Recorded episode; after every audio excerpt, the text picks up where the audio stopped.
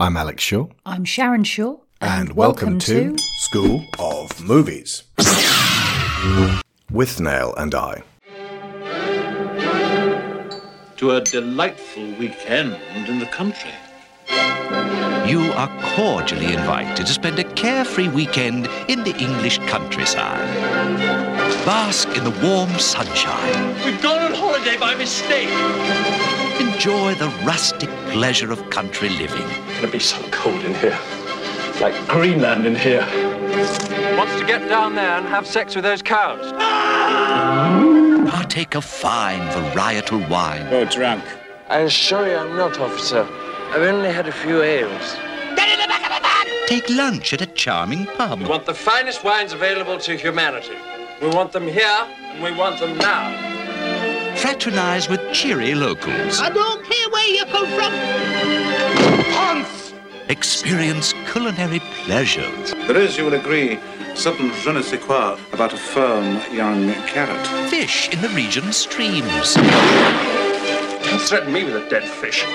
Withnail and I, a trip worth taking. What absolute twaddle. This is a commission show from Andrew Natan. The movie is a 1987 tragic comedy drama written and directed by Bruce Robinson, who wrote The Killing Fields and In Dreams, directed respectively by Roland Joffe and Neil Jordan. Bruce Robinson, the writer director of Withnail and I, also directed and wrote How to Get Ahead in Advertising, and he adapted Hunter S. Thompson's The Rum Diary, which I've never seen, but it brought back Johnny Depp playing uh, an analogue for Hunter S. Thompson. Oh, uh, it is worth noting that The Killing Fields was based on the book The Death and Life of Dith Pran by Sidney Schanberg. Withnail and I covers about a week or so in the lives of two depressed, out of work actors trying to survive in England at the tail end of the 1960s. There are undertones and snatches of possible truth, but they're so chaotic and willfully meaningless that us attempting to decode what the creators intended would be pointless. Instead, we can simply highlight and appreciate the pieces as we pick through the human wreckage. In other words, the, the author himself um, has almost shied away from uh, attaching meaning to anything, but we can read stuff anyway. Uh, kind of like Watership Down, but we actually like this film. Yeah, the author of Watership Down went a step further and actively said there is nothing symbolic Yeah. here, stop trying to find it. Bruce Robinson never said that in his defence. Uh, he did uh, actively say, though, you know, I, I, it, it's, it's an all right movie with some all right writing. I prefer How to Get Ahead in Advertising. He's very self deprecating. He is, yeah. How to Get Ahead in Advertising is about Richard E. Grant, who is an advertising executive who suddenly realizes he's a piece of shit, kind of like Jerry Maguire, and decides to rail against the falseness of his position. And in doing so, everyone thinks he's having a nervous breakdown. And he starts breaking out in this very large, angry boil just above his chest on the right, and eventually the boil starts talking to him, and eventually the boil has eyes and a mouth and teeth, and it keeps saying all the horrible shit that he used to say. And he grows increasingly paranoid and insane, tries to have the boil lanced medically, but the boil will not be done away with. And eventually the boil grows so big that it crushes his head down and his head gets lanced, meaning that this creepy mustachioed version of himself, the boil, his Mr. Hyde, has re emerged. It's depressing, but utterly condemning of the falseness that can come with marketing. Nobody cares as much about your skin as you do. But we do try. And because we care, we went to an expert, Mother Nature. And we discovered that sometimes the most effective way of dealing with those troublesome little breakouts is Mother Nature's own richest source of vitamin A. So, we took essential oils of carrot, marigold seed, roots, and other natural ingredients. And we packed this shit into every tube, We call it HP Megabench. And if it doesn't work on your blackheads, you can spread the fucker on toast. Now, it must be said as we begin that this is a clumsy British movie made 34 years ago at the time of recording, describing life here 52 years ago, specifically with almost no female presence. There's like two women who barely say anything, very briefly turning up in this film. It's a very male film, so there are themes and recurring references to homosexuality throughout. Some of it sympathetic, some of it face palming and insulting to anybody in the 2020s sympathetic to the queer community at large or in it. Mm. It is worth noting that the minor female presence that there is, there are two women specifically who both very briefly say to the central characters that they are not welcome here. Oh, we're not forgetting the egg woman. Uh, the yeah, the woman who refuses to give them food and the woman who refuses to give them food. Right. That comes down to the fact that they are very refusable. Yes, they are. but they are not being nourished by their surroundings. Yeah, but um, with all that uh, above said at large, proceed with caution. If this sounds like something we'd be like, you know what, I don't want to know about attitudes to homosexuality in the 60s, I, I don't want to immerse myself in that, then you'll be much like the way I regard war films, where it's like, you know what, I know, I know about war. I am aware of this. I'm aware. I, I, I do not need more I've learned about as much as I can about war, and this isn't going to teach me anything new. So, this is the uh, the the. It's the ups and downs of uh, homosexuality from someone who's most definitely not in the uh, queer community. It's an outsider's perspective. Yeah, but it's it's um when it appears, and it's not as if the whole thing is suffused with it, but when it appears, it is. Mm. It's very this is- overt. it is very overt. and it's plot holding. But it It's- also it's, kind it's of- a it's a plot bearing structure. It is, but it is also ha- it does also have that feeling of this was kind of the background noise Hmm. of Britain in this era. Yeah. Two large gins, two pints of cider, ice in the cider. If my father was loaded, I'd ask him for some money. Your father's my father, you wouldn't get it. What about what's his name? What about him? Why don't you give him a call? What for? Ask him about his house. You want me to call what's his name and ask him about his house? Why not? All right, what's his number? I've no idea. I've never met him. Well, neither have I. What the fuck are you talking about? Your relative with the house in the country. Monty? Uncle Monty? Him? That's the one. Get the jag fixed up, spend a week in the country. All right. Give us a tenner and I'll give him a bell. Here. Get a couple more in. I'm in for a slash. Hans. Could hardly piss straight with fear. He was a man with three quarters of an inch of brain who'd taken a dislike to me. What have I done to offend him? I don't consciously offend big men like this. This one has a definite imbalance of hormone in him. Getting him more masculine than him, you'd have to live up a tree. At this point, I sees some declarative, strategically placed graffiti just above the urinal. I fuck asses. Who fucks asses? Maybe he fucks asses. Maybe he's written this in some moment of drunken sincerity. I'm in considerable danger in here. I must get out of here at once.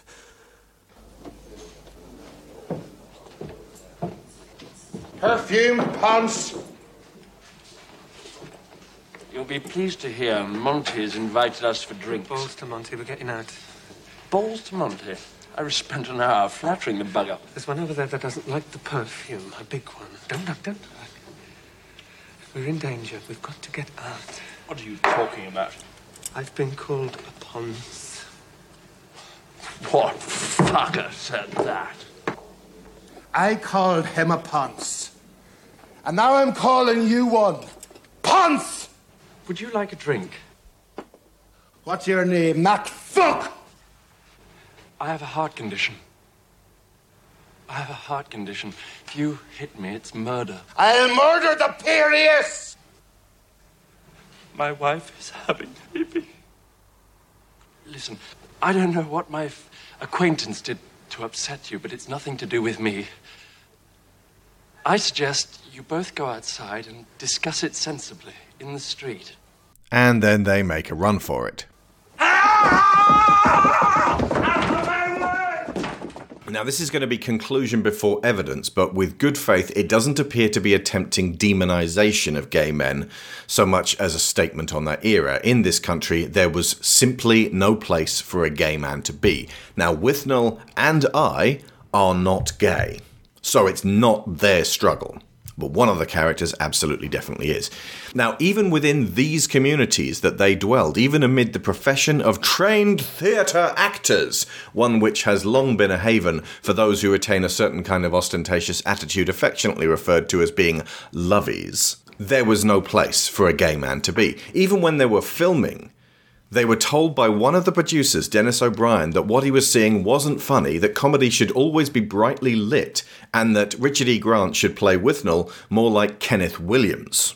Kenneth Williams made a name for himself for decades playing camp to a nuclear capacity on British television and films, effectively the gay version of a minstrel in a quantifiable, self othering, and always entertaining way that straight people could consider as some kind of comedy service. I'll be gay for you and you'll laugh. Does that make sense? It does, and the, it was a recurring character that, that actors beyond Kenneth Williams did quite frequently in, Mm. in British sitcoms. Oh, Betty, the cat's done a whoopsie. Uh, yeah, I Even mean, though he was more of a just a wasn't wet but mother's yeah, boy. That, that kind of, of sort of wobbly, um, ineffectual, effeminate type. Are you being served? Yes, that's exactly what I was thinking of. Yeah. That- am I John f- Inman. I gave him a ring, and next morning. Good morning, anybody there? Oh, hello, I'm Julian. This is my friend Sandy. Yes, hello. Yes, we are your bona caterers. Yes, that is to say, Jewel and me, we can cater for your every function. Every for your function. Mm. You see. Right, from your hunt ball down to your intimate atomy. Yes, Tony.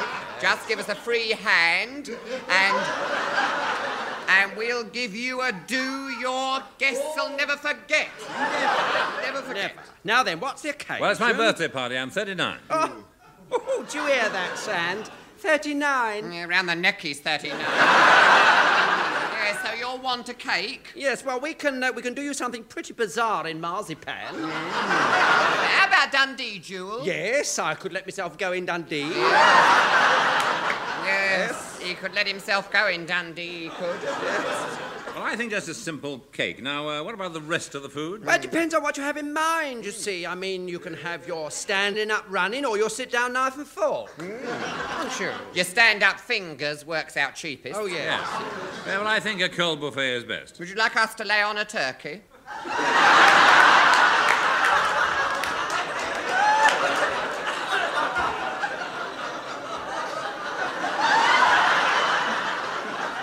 Well, well, I hadn't planned on a cabaret.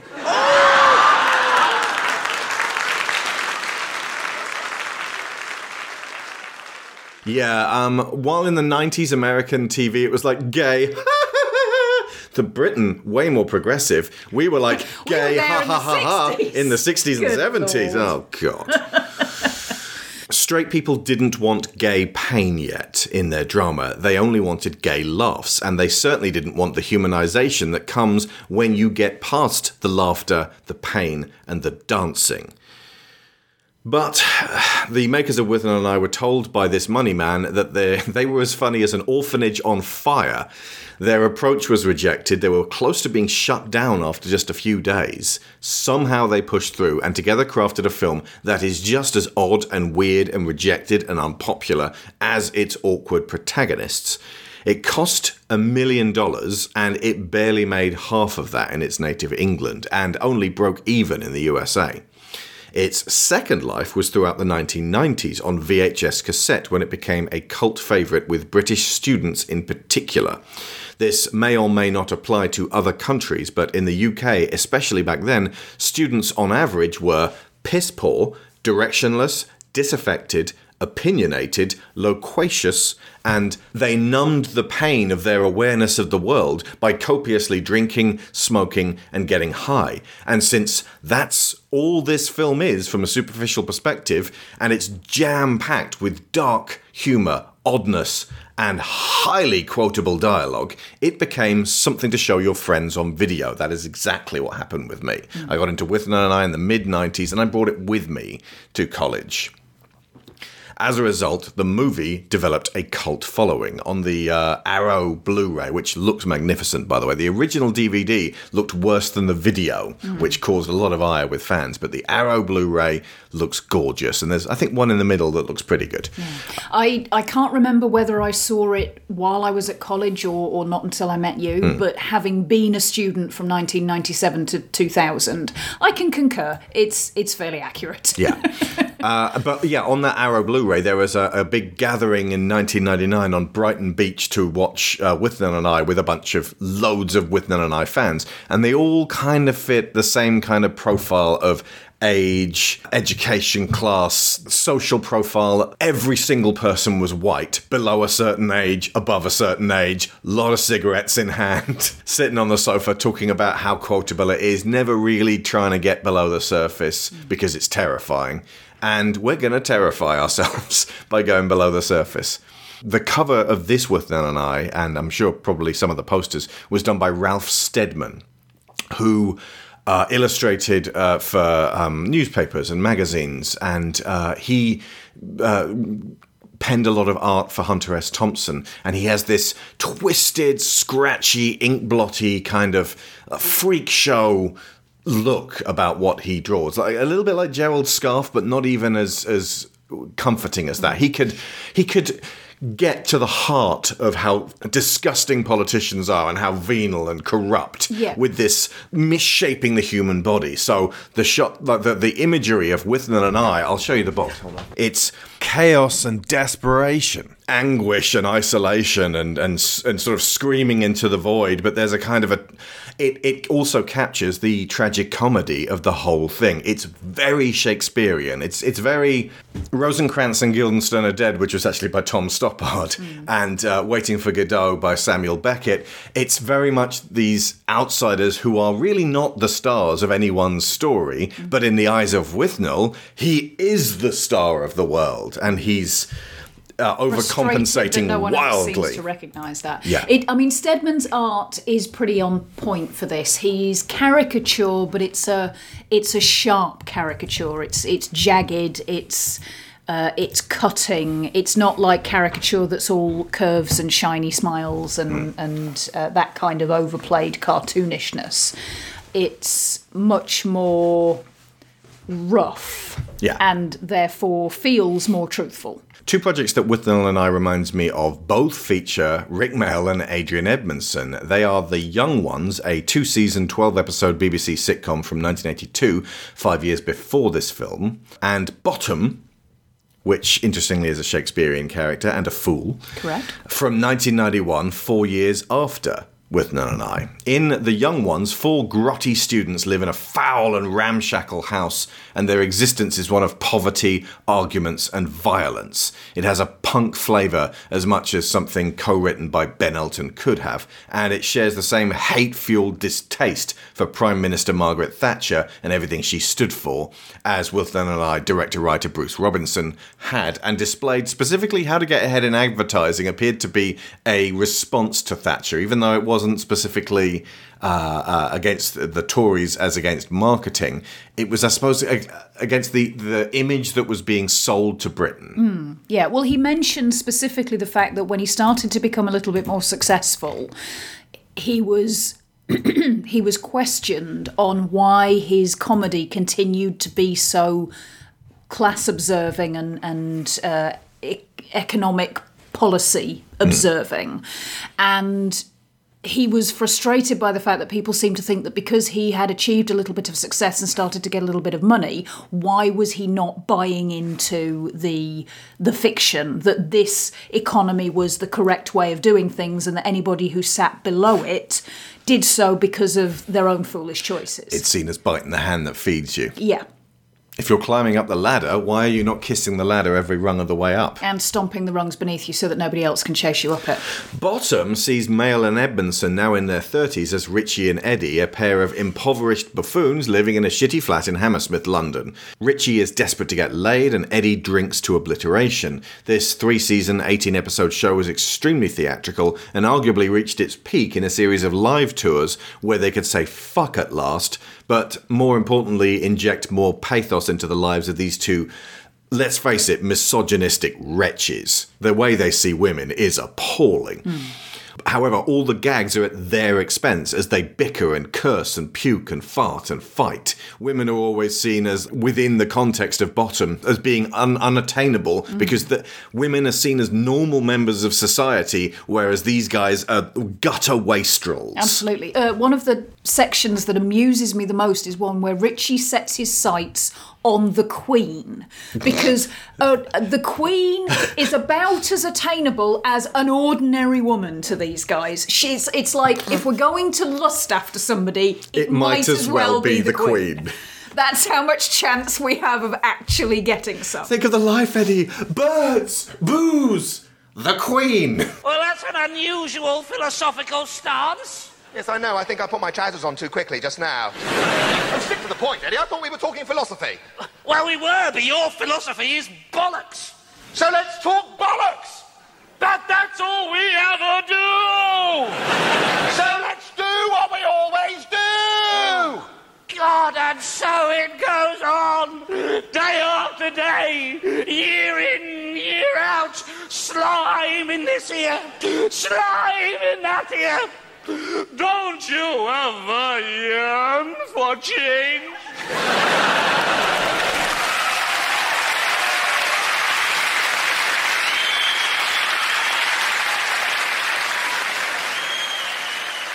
Uh, but yeah, they, they vainly attempt to improve their situation every week, only for it to inevitably get worse, marking time on the vine to stave off their existential horror. That comes out much more in the live shows because Richie, in particular, thinks more deeply and it feels like he's just touching the edge of utter despair. It always felt like a slapstick waiting for Godot and a graceless, unbearably crude version of Withnail and I. Withnail and I don't fight. Hmm. Not really. They bicker with each other, but they don't beat each other up. No. Um, and the violence that they experience is all other people threatening them. Yeah, yeah. I honestly, I, They are also both massive cowards. yeah, I'd not thought of this until you put these. Much like the Shakespearean character Falstaff. Well, indeed. I'd not thought of this until you grouped all of these together, but there is an element of this that could be argued to be the overview of what Britain was going through as a nation during this period, which was in the fact that on the world stage, we were Rosencrantz and Guildenstern. We were not the central characters anymore. We were not up front leading the charge. Ex-Empire. We were, at best, Grover Dill. Yeah. And maybe it's a mutual love of aggression, you know, because between 1408 and 1945, Britain was involved in 75 wars, which is a good number of wars when you consider one of them was the Hundred Years' War. Would have been a bit dull on the medieval news tonight. War, more war, war, and war. But on a lighter note, demons were driven from a pig today in Gloucester.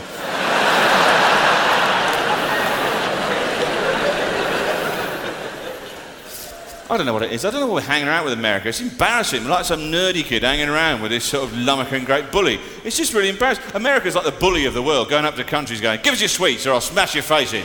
And Britain leans around the back and goes,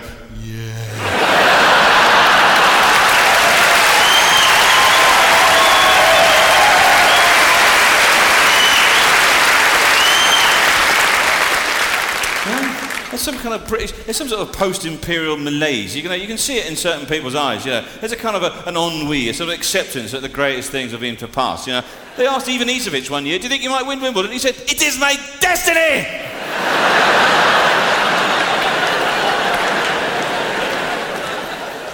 you can't argue with that.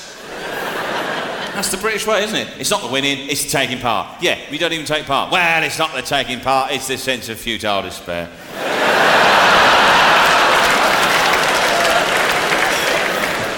I love all of the above. I have lived in squalor. I have had that frustration coursing through my veins, and I've felt that listless desperation and insane nuclear meltdown egotism. So it's important to note that while Withnail and I is an extremely acquired taste, it's probably only going to be funny for folks of a certain sense of humour. And to those people, it will be hilarious because they'll be like, I feel something about, even if they can't articulate it, they'll feel something of what they're seeing on screen. The more introspective the observer and the more of this specific kind of hardship they've endured, the more of a sense of pathos, tragedy, and the absurd inevitability of imminent total failure and ruin they are likely to feel. You said yesterday this was the saddest time you'd ever seen this film. Yeah. It's not sad like, say, a Ken Loach movie is sad. Mm. It's not that sense of these are people who have zero control over their destiny and are uh, entirely trapped by their circumstances. They are trapped, but there are there is evidence within the story that both of them could get themselves out of this situation if they had the inclination and the and the motivation.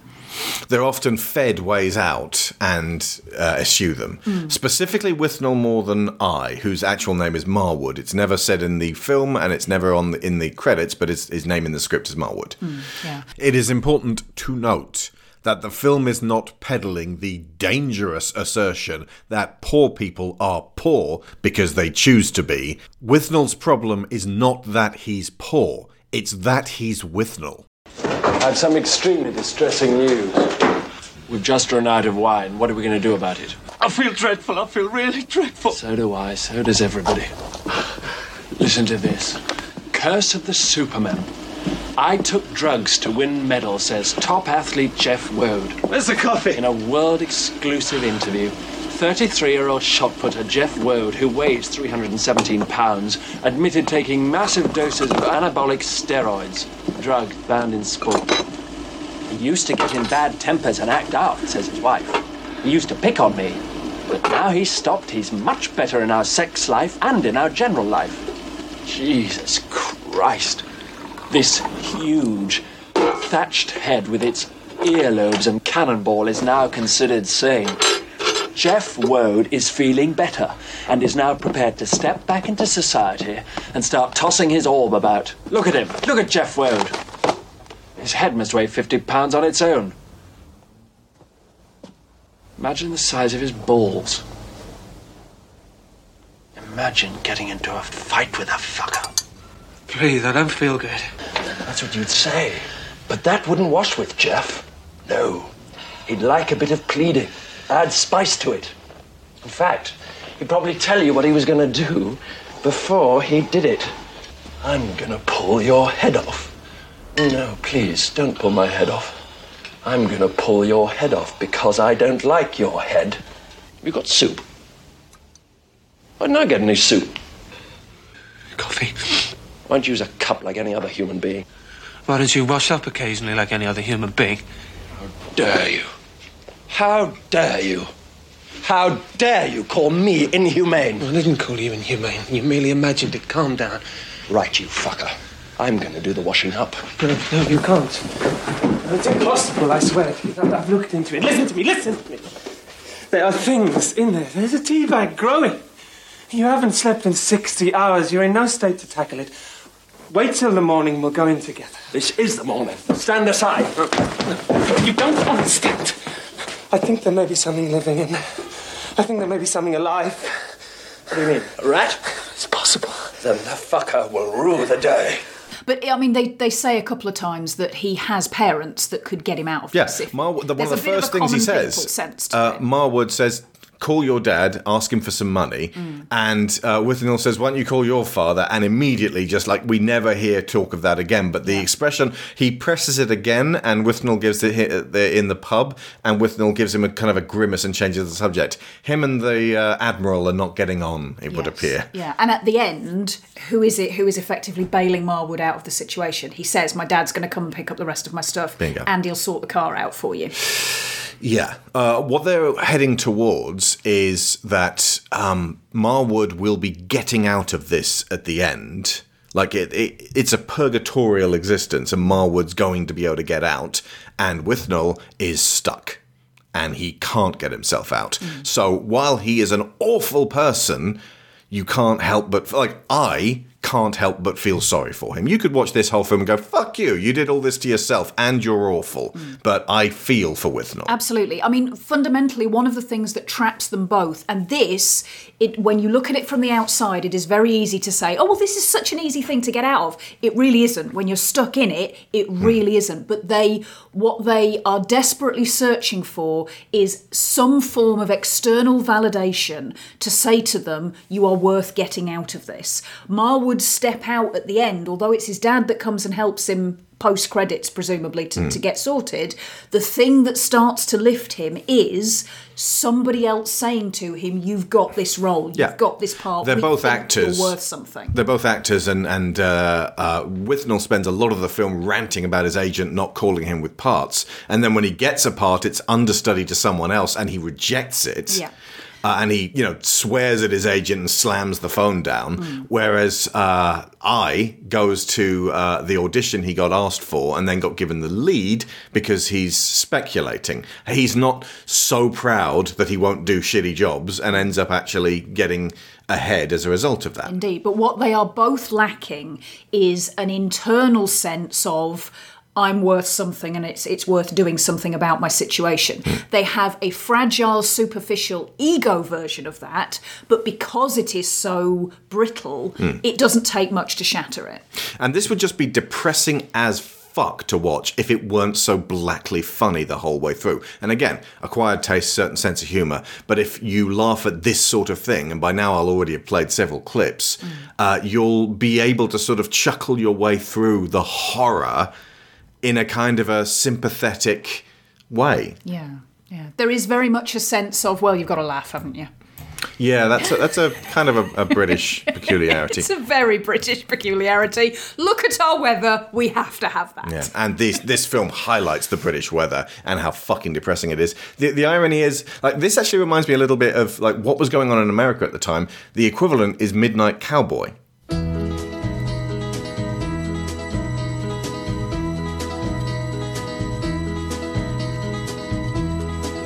Everybody's talking at me.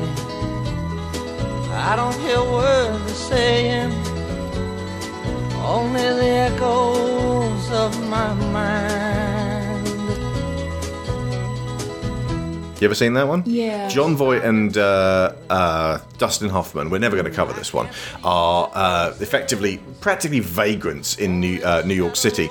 Jon Voight is a city boy who's like, oh, shucks. Hoffman is uh, more of a uh, artful dodger named Rizzo, who uh, is more wily and has been on the streets, but he's also been kicked more. And Like the lamp, not the rat. yeah.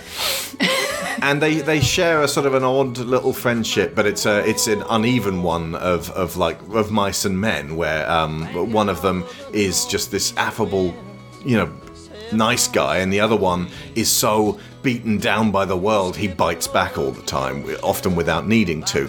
And by the end of the film, it's during New York in the winter, or, or at least the fall, and um, Rizzo starts deteriorating and gets bronchitis or something, and his health starts to deplete. And they, Jon Voight gets him on a bus to Florida, which is this lovely, warm, like baking hot place where your chest condition would probably clear up. And by the time they get there, Rizzo is dead, and it's really sad because it's almost like they could have gotten out of this situation, but they, they had to leave New York. It was killing both of them. It did not have the streets paved with gold that Voight thought. He's got his eyes wide open and his heart wide open for the world, and he survives because he's already strong. The world hasn't beaten him as much as it has Rizzo.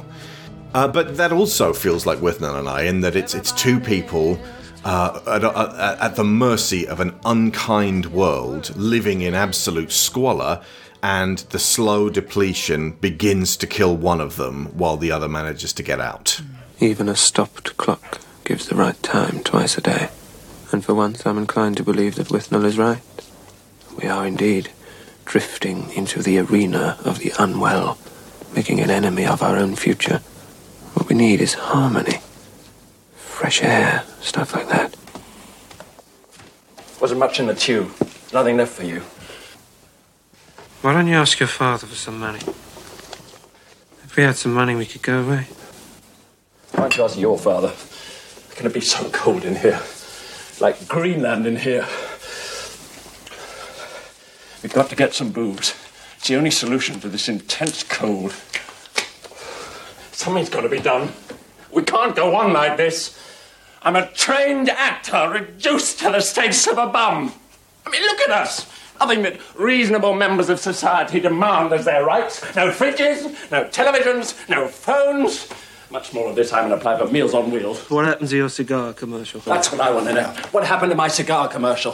What happened to my agent? Bastard must have died. September. It's a bad patch. Rubbish. I haven't seen Gielgud down the Labour Exchange. Why doesn't he retire? Oh, look at this little bastard. Oh, he lands plum roll for top Italian director. Of course he does. Probably on a tenner a day, and I know what for. Two pound ten a tip and a fiver for his arse. Have you been at the controls? What are you talking about? The thermostats, what have you done to them? I haven't touched them. And why has my head gone numb? I must have some booze. I demand to have some booze. So the plot runs thus. Withnail and Marwood borrow a car and drive to Cumbria to stay in a cottage. They drive back to London and Marwood gets a job. That's it. That's all that happens. Superficially speaking, if you're going to look at this film in terms of events, there's a couple of other things you could add, but none of them seem like they're plot bearing. That's just literally what happens. They go on holiday by mistake. Uh, but it's not the events, it's about the intensity of feeling interspersed with numbness and bewilderment, and even more aimless Fear and Loathing in Las Vegas, also illustrated by Ralph Steadman, likewise mourning the death of the fleeting bird of optimism in the 1960s. Strange memories on this nervous night in Las Vegas. Has it been five years? Six? It seems like a lifetime. The kind of peak that never comes again. San Francisco in the middle 60s was a very special time and place to be a part of. But no explanation. No mix of words or music or memories can touch that sense of knowing that you were there and alive in that corner of time in the world. Whatever it meant. Because here's the thing in America in the 1960s, if you were at this level on the breadline, but if you were somewhere warm, you would at least survive. But if you were somewhere cold and damp, you may as well be in Victorian times. You'd get the black lung, and that would be it. The country and its weather system would finish you off. Which is why hearing about power grids going out in the winter now in the 2020s freaks me out because uh, the the idea that we could end up returning to that and people actually being in danger as the cold draws in we should be beyond this as a society. We should have the support networks ready to set up so that people can stay warm so that power can be restored. We should be on top of this. Human life is not something that you can just sort of sc- scratch away with the stroke of a pen if it doesn't hit your quota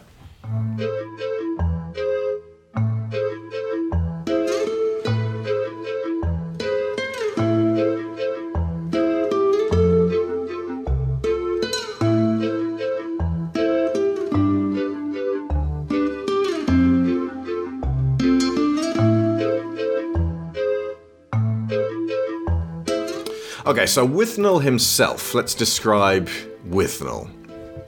He's a paranoid, self loathing narcissist, a lying, mendacious, cowardly, prancing, swearing, furious, ranting, self deluded, selfish, drunken, pathetic asshole. But because he makes you laugh, you kind of root for him. Now, Richard E. Grant, in playing this character, had never gotten drunk before, and Bruce Robinson originally said, No, that you, are not going to be able to play this role unless you can get drunk. But eventually, they settled on a, a weird kind of compromise. You go home, get drunk, then come back and harness that for the performance. Mm. Now, Richard E. Grant is actually teetotal because he's allergic to alcohol, it fucks him up. Indeed. So Bruce Robinson was rather putting his health in danger. Yeah, absolutely. In order to insist on this. And the irony is that one of the people that they had screen tested for the role was Bill Nighy, who is apparently somewhat of a drinker.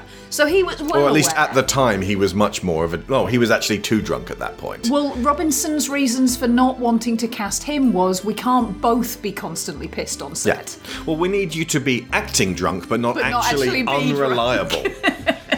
but yeah, so Richard E. Grant, who's a very nice chap, went home, got drunk on champagne and, and Vodka. vodka. Not a good combination. Came in the next day. He puked after every drink because his body was going, whoa, nope.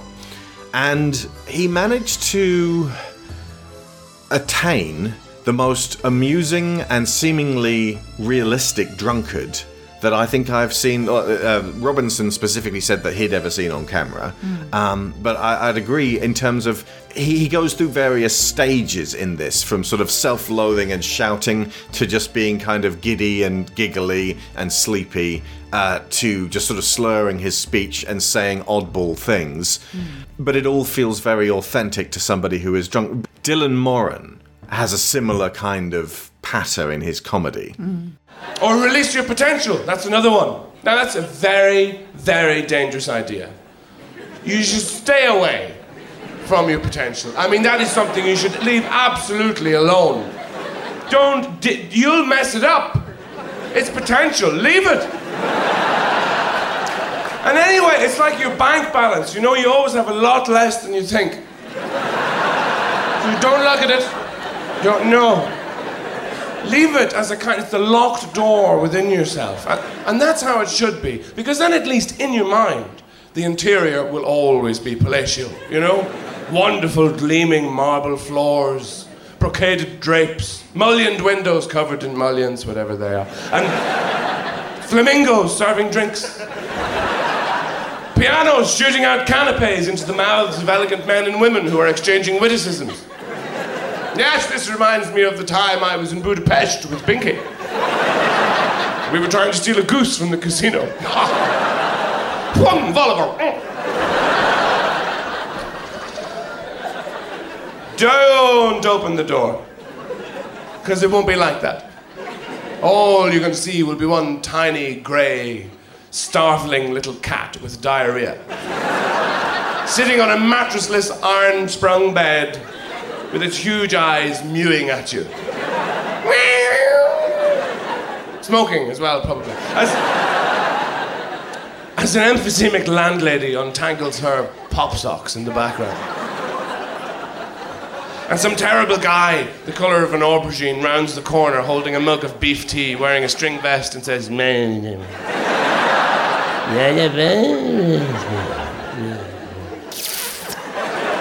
That's your potential. But look at the people who use it, who do actually give it everything, you know? Like great athletes, you know, the Beckhams or Roy Keanes of this world. People charging, running up and down the field, swearing and shouting at each other. Are they happy? No! They're destroying themselves. Who's happy? You, the fat fucks watching them. With a beer can, balanced on your ninth belly roaring advice at the best athletes in the world. You wanker!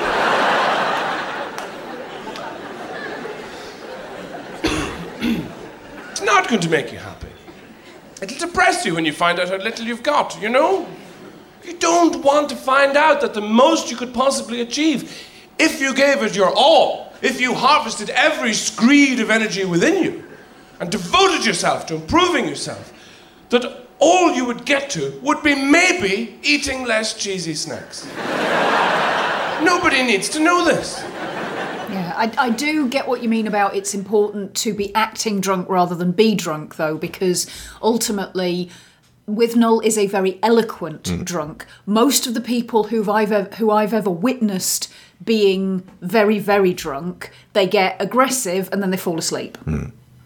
Uh, either way, I wouldn't. Uh, it, being the director, Bruce Robinson, I would not have charged him with go home and do this. I would probably say something along the lines of, let's face it, you're channeling me here. All of that bitterness and shouting at the world is coming from him. If you watch him in interview, you get quite how much is in there. How about we go out, you drink Babycham, or does Babycham Baby even have Sham has alcohol in Fuck it. Not it. much, but some. Blue- you drink half a tonic bottle of. Blue Nun? Tonic water would have Tonic been your options in those Okay. days. You drink tonic water, I will get drunk, you watch me, and, And then make do that. Yeah.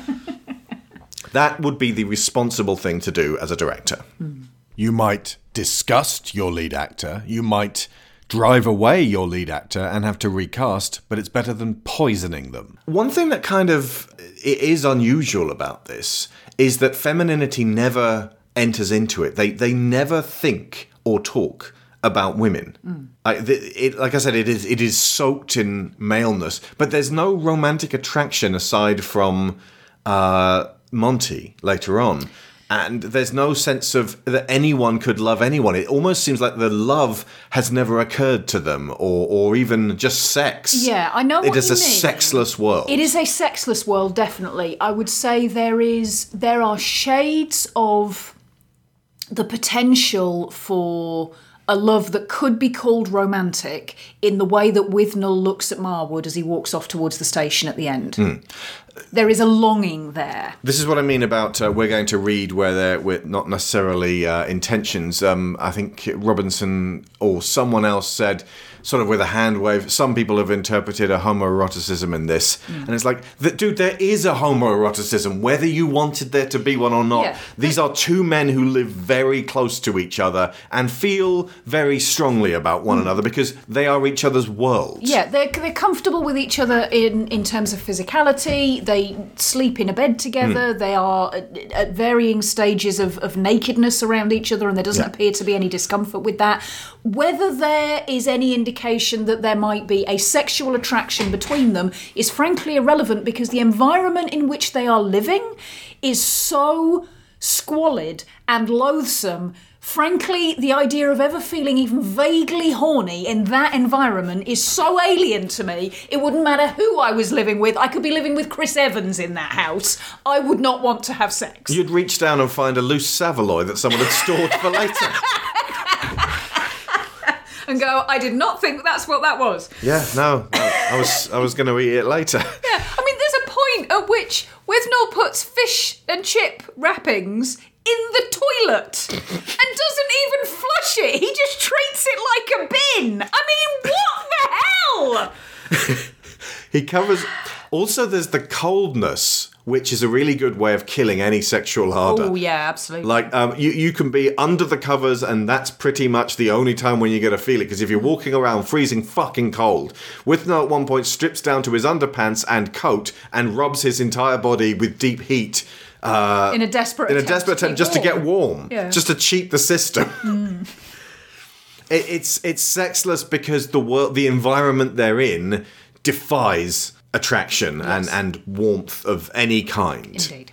So whenever you get any sweetness, kindness, warmth, or uh, generosity between them or someone else, it feels precious, Mm. but it's fleeting. It can never be held on to. Indeed.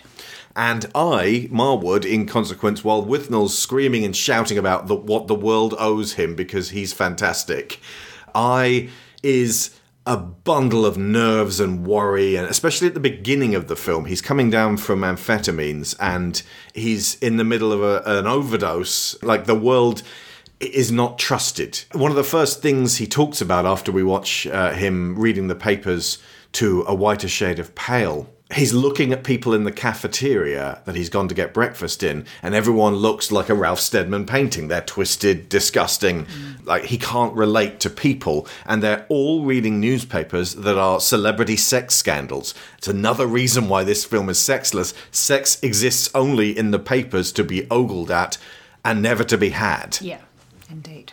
he's worried about the state of the world, but in an abstract sense, like everything out there is going to go wrong, and it always seems like he's waiting for something terrible to happen. Like he he can see they keep signing on, they're on benefits. He sees their position as incredibly tentative. And it's justified.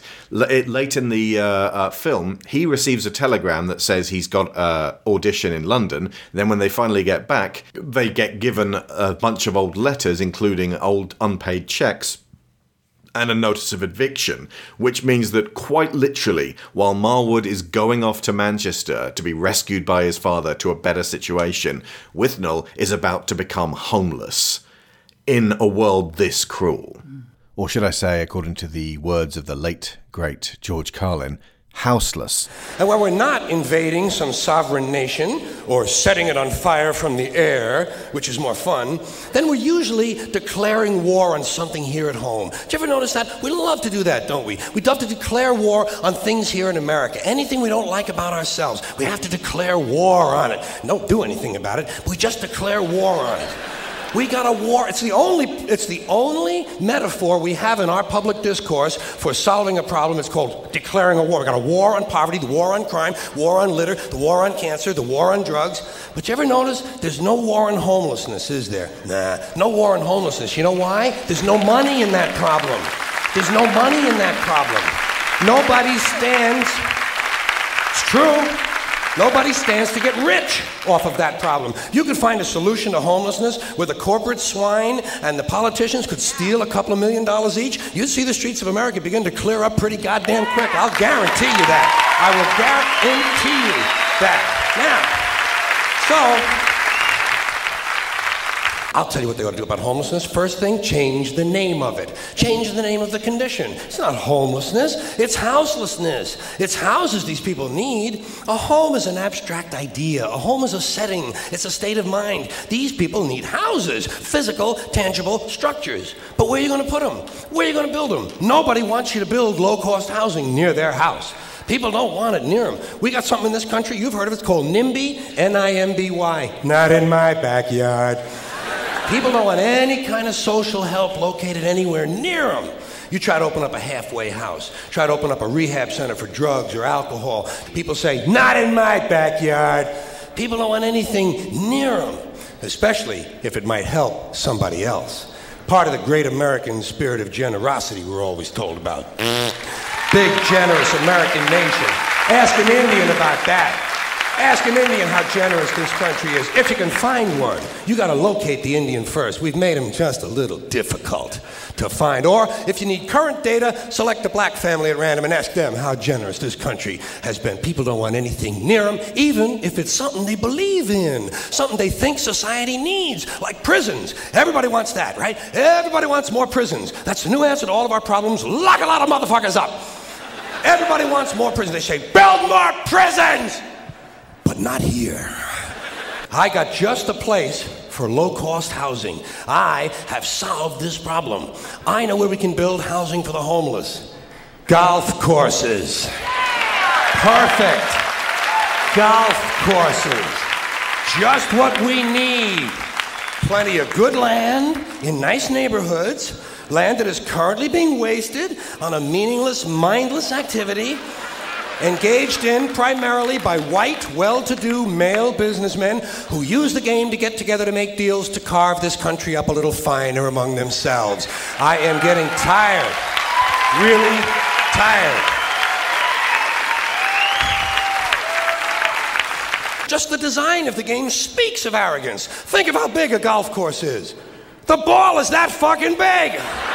What do these pin-headed pricks need with all that land? There are over 17,000 golf courses in America. They average over 150 acres apiece. That's over 3 million acres. That's 4,820 square miles. You could build two Rhode Islands and a Delaware for the homeless on the land currently devoted to this meaningless, mindless, arrogant, elitist, racist. Racist. There's another thing. The only blacks you'll find in country clubs are carrying trays. One of the only people that comes round to their apartment is Danny, a deeply, permanently stoned drug dealer. He's played by Ralph Brown, who, when you hear his voice, you'll remember him doing pretty much a uh, kid's version of the same character in Wayne's World 2. Mm. And I'll uh, vouch that this is one of the voices I can do pitch perfect, much like Gollum. Nasty hobbits ruining nice fish. Like I don't get to do it much because no one knows who he is, but I'm really good at it. so I'm taking this one for a ride. And he's only done this character twice, but it's absolutely immortal. He has a peculiar way of speaking which is both precise and agonizingly slow. He seems to be centered and perhaps party to certain wisdom about the world, but comes up with such strange idioms and theories that what he says may in fact be untrustworthy. You're looking very beautiful, man. Have you been away? St. Peter preached the epistles to the apostles looking like that. I see you're wearing a suit. What's it got to do with you? No need to get uptight, man. I was merely making an observation. I happened to be looking for a suit for the coal man two weeks ago. For reasons I can't really discuss with you, the coal man had to go to Jamaica. Got busted coming back through Heathrow. Goes into court in his caftan and a bell. this doesn't go down at all well. They can handle the caftan. They can't handle the bell. So there's this judge sitting there in the cape like fucking Batman with this really rather far out looking hat. Wig? No, man. This was more like a long white hat. So he looks at the car man and says, What's all this? This is a court, man. This ain't fancy dress. And the car man looks at him and says, You think you look normal, Your Honour? I'm afraid I can't offer you gentlemen anything. It's all right, Danny. We decided to lay off for a bit. That's what I thought.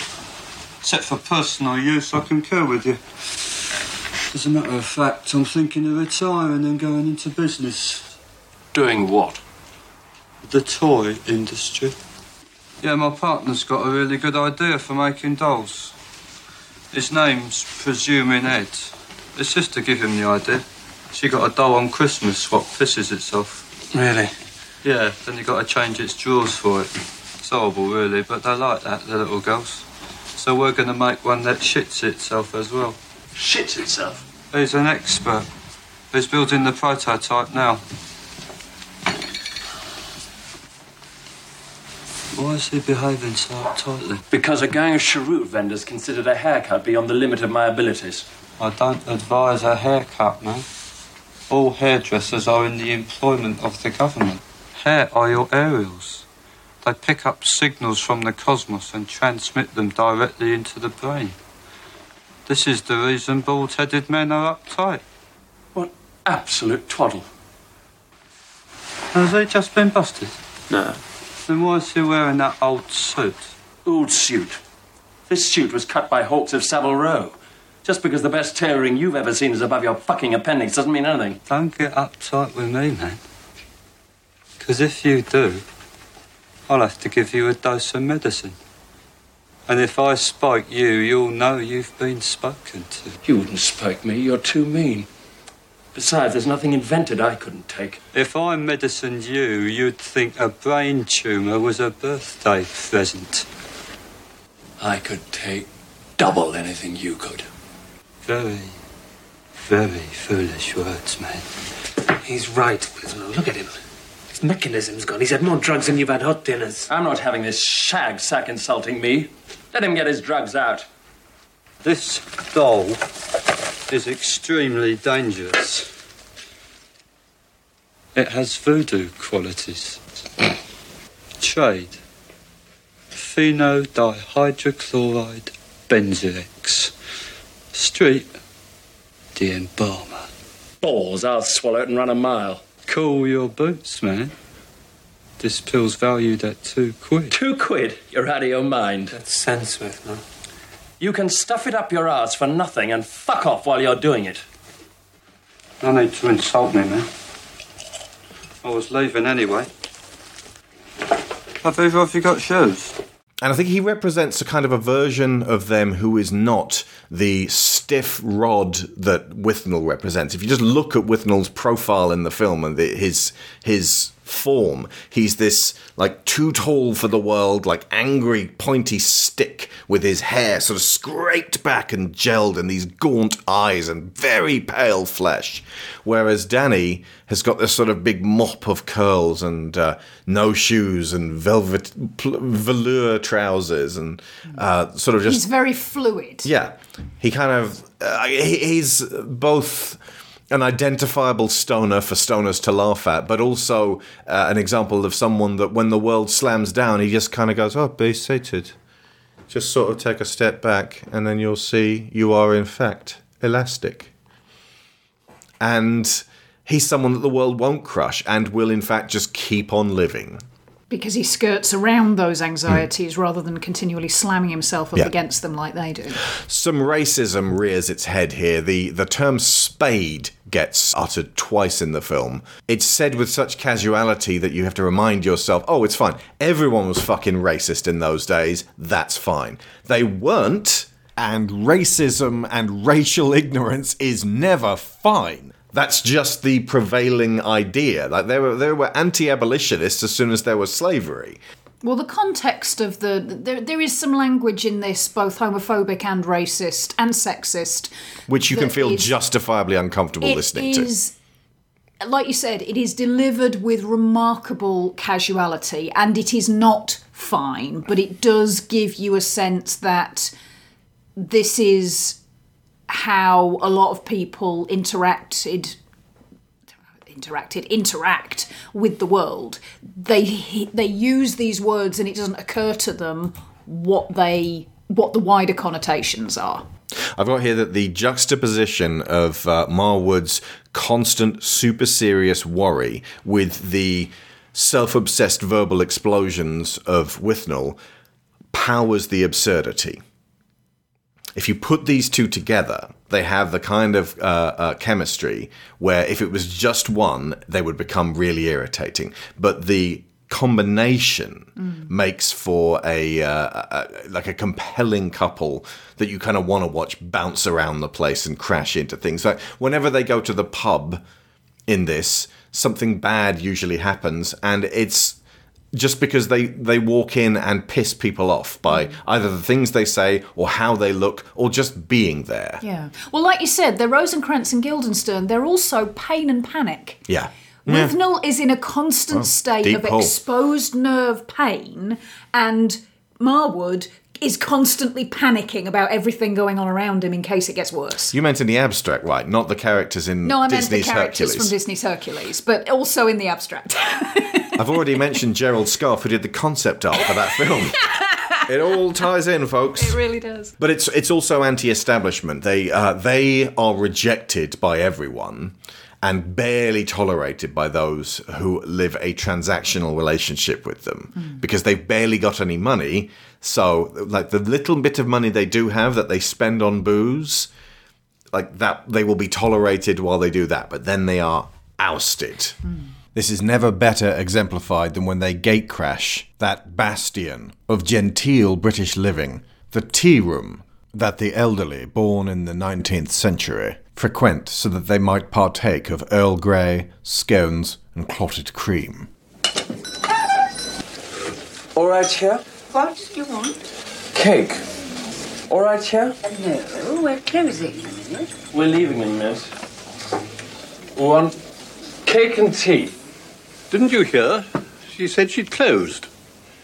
What do you want in here? Cake. What's it got to do with you? I happen to be the proprietor. Now, would you leave? Ah, I'm glad you're the proprietor.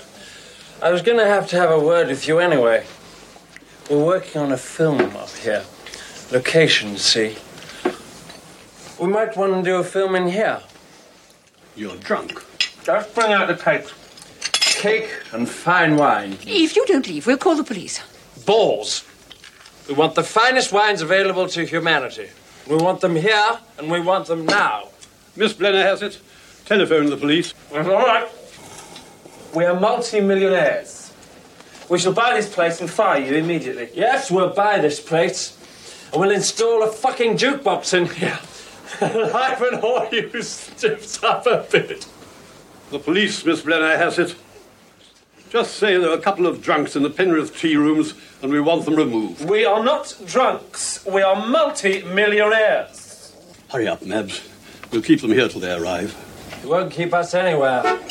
We'll buy this place and have it knocked down. Right, right, right. Please, please. again from the outside uh, as if, if if you're not an alcoholic it's easy to sort of look at the amount that Withnail in particular drinks throughout this there's a drinking game where you you you have to imbibe everything that Withnail does throughout the film and it's liable to kill the average person it would certainly kill Richard E Grant if he did it so in that short space of time One thing that I noticed with the set dressing, he is surrounded by bottles of booze, specifically empty bottles of booze, but they are, a lot of them are high quality bottles of booze. And I think somebody, it's been repeatedly pointed out things like they're also surrounded by uh, antiques and there's there's ornaments and things in the house that that if it occurred to them to do so, they could sell the contents of the house in order to assist them in better living, but it doesn't occur to them. Or they're renting a property fully furnished and none of it is theirs. or just they're antiques now but not then oh a picture of the blue boy that's worth uh, a quid True, and a lack of eBay would mean if they didn't Yeah. have the contacts, they wouldn't necessarily be able to sell. They them. I'm pretty sure Danny could offload some of it. they might get 10 and 6 and then they'd immediately spend it on booze because that numbness is welcoming when everything's so aggressive and hurtful. Yeah, there's there is an irony to it as well, though, which is the the the seeking uh, a form of sedation when you feel that exposed and that raw in your in your normal state. There there ends up being this kind of vicious circle about it because the more drugs you take the more booze you drink the more fags you smoke when it all wears off you now feel how you did before plus 10 Hmm. so you do it again and now you feel how you felt before plus 20 and it just keeps building and just adding chips of withdrawal to yourself Mr. Splendid, drink my wine. Scholars! On yours, Brandon! Little tarts, they love it. Listen, I'm trying to drive this thing as quietly as possible. If you don't shut up, I'll get stopped by the police. Give me the bottle. Look at that. Look at that. Accident, black spot. These aren't accidents. They're throwing themselves into the road gladly. Throwing themselves into the road to escape all this hideousness. Throw yourselves into the road, darling. You haven't got a chance. There are many here among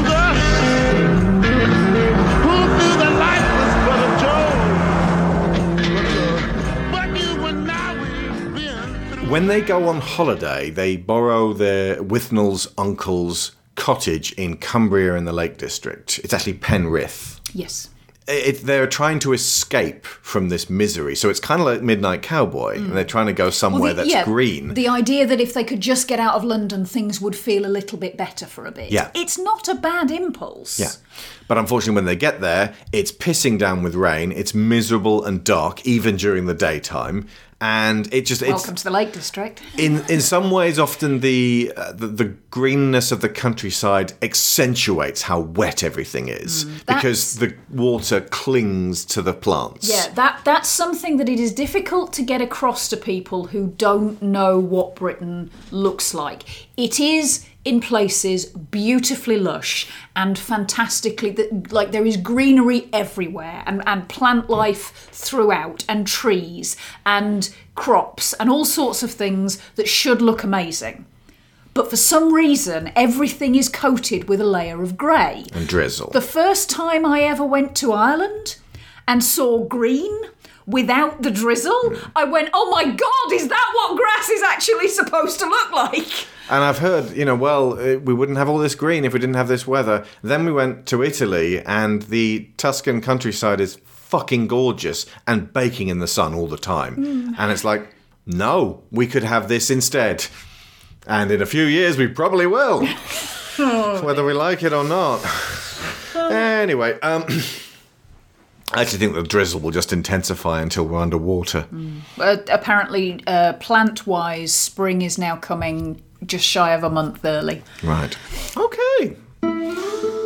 Uh, but uh, but so yeah, they, they've gone to escape their their immediate situation, and they find they've brought their situation with them. They're still cold, they're still hungry, they've still got no money, they still have no direction. Absolutely. And then they find themselves wandering around the countryside wearing plastic bags on their feet. Because while the impulse to escape London is strictly speaking a healthy one and that could give them an opportunity to try and recover themselves ultimately wherever you go there you are and Withnail's first impulse is to get as drunk as possible. So it's it's this is not about breaking cycles or it's about a limp attempt at it, but making sure that that momentum carries you over into doing the same thing again.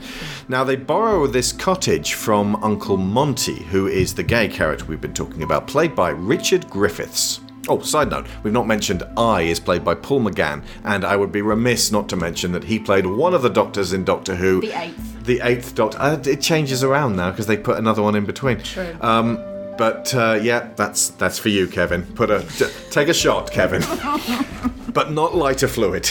no for the love of god no Uh, Paul McGann, and he is actually reunited with Ralph Brown in Alien 3. David Fincher was trying to stage a Withnail and I reunion. He actually wanted Richard E. Grant to play Clemens. Uh, who ended up being played by Charles Dance, and Charles Dance said that he did it in honor uh, as a tribute to Richard E. Grant, like Richard E. Grant. I'm like, no, dude, that is a very Charles Dance performance, and It it's is. excellent. It it is is not Richard E. Grant. Yeah, no, I, I, I can see how the nuts and bolts of the character would have fit quite well as Withnail, Mhm. but no, Charles Dance plays him very different. I could be wrong, but I feel like uh, at the same time that the thing that uh, uh, Richard E. Grant said no to Alien 3 on, probably wisely, and went and did instead, is a movie no one remembers, but is one of our absolute favourites, LA Story. Ah. What's that clanging sound? It's a nuisance. It's my damn testicles. But yeah, Richard Griffiths, who plays uh, Uncle Vernon in uh, five of the eight Harry Potter films, uh, and did that role particularly fantastically, uh, is Uncle Monty. And he is an old, lovey, theatre trained. Like, you, you remember Asparagus from Cats, played by Ian McKellen? My coat's very shabby, I'm thin as a rake, and I suffer from palsy, which makes my paw shake. Yet I was, in my youth, quite the smartest of cats, though no longer a terror to mice or to rats. Yes. And then there was the time the audience gave me seven cat calls. Yikes. Those two would get on really well. Like, put those two in a room together and they would reminisce about First Lady of the London Stage, Helen Hayes. And Monty is very ostentatious and very, like, he's camp, but in, in a kind of a sort of a beguiling, uh, sort of ruminating theatrical al- almost he's he's very avuncular mm. way he opines and intellectualizes his home is covered in art and chintz and it's kind of this insane clutter of old books and he has this preening cat that he loathes and it's like, why do you even have this cat if you hate it so much? The cat can ruin his day. Get Ian McKellen in to claw at your drapes. Do you like vegetables? I've always been fond of root crops, but I only started to grow last summer. I happen to think the cauliflower more beautiful than the rose. Chin chin. Do you grow geraniums? Oh, you little traitors. I think the carrot infinitely more fascinating than the geranium. Hmm. The carrot has mystery. Flowers are essentially tarts, prostitutes for the bees. Hmm. There is, you will agree, a certain je ne sais quoi, un so very special about a firm young carrot. Hmm, excuse me. Do help yourselves another drink. What's all this? The man's mad, eccentric. Eccentric, he's insane. Not only that, he's a raving homosexual. You beastly little parasite! How dare you! You little funk! How dare you! Beastly, ungrateful little swine! Shall I get you a drink, Monty? Yes, yes, yes, please, dear boy. You can prepare me a small rhesus negative Bloody Mary, and you must tell me all the news. I haven't seen you since you finished your last film. Rather busy, Uncle. TV and stuff. My agent's attempting to urge me towards the Royal Shakespeare Company again. Oh, splendid. He's just had an audition for rep. Oh, splendid. So you're a thespian too. Monty used to act. Well, I'd hardly say that. It's true I crept the boards in my youth, but I never really had it in my blood, and that's what's so essential, isn't it? Theatrical zeal in the veins. Alas, I have little more than vintage wine and memories.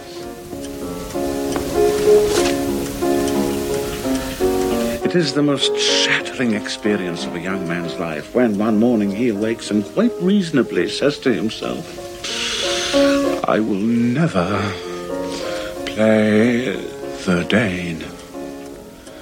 When that moment comes, one's ambition ceases. Don't you agree? It's a part I intend to play, Uncle. And you'd be marvelous. Where did you school? He went to the other place, Monty. Oh, you went to Eton. Get that damn little swine out of here!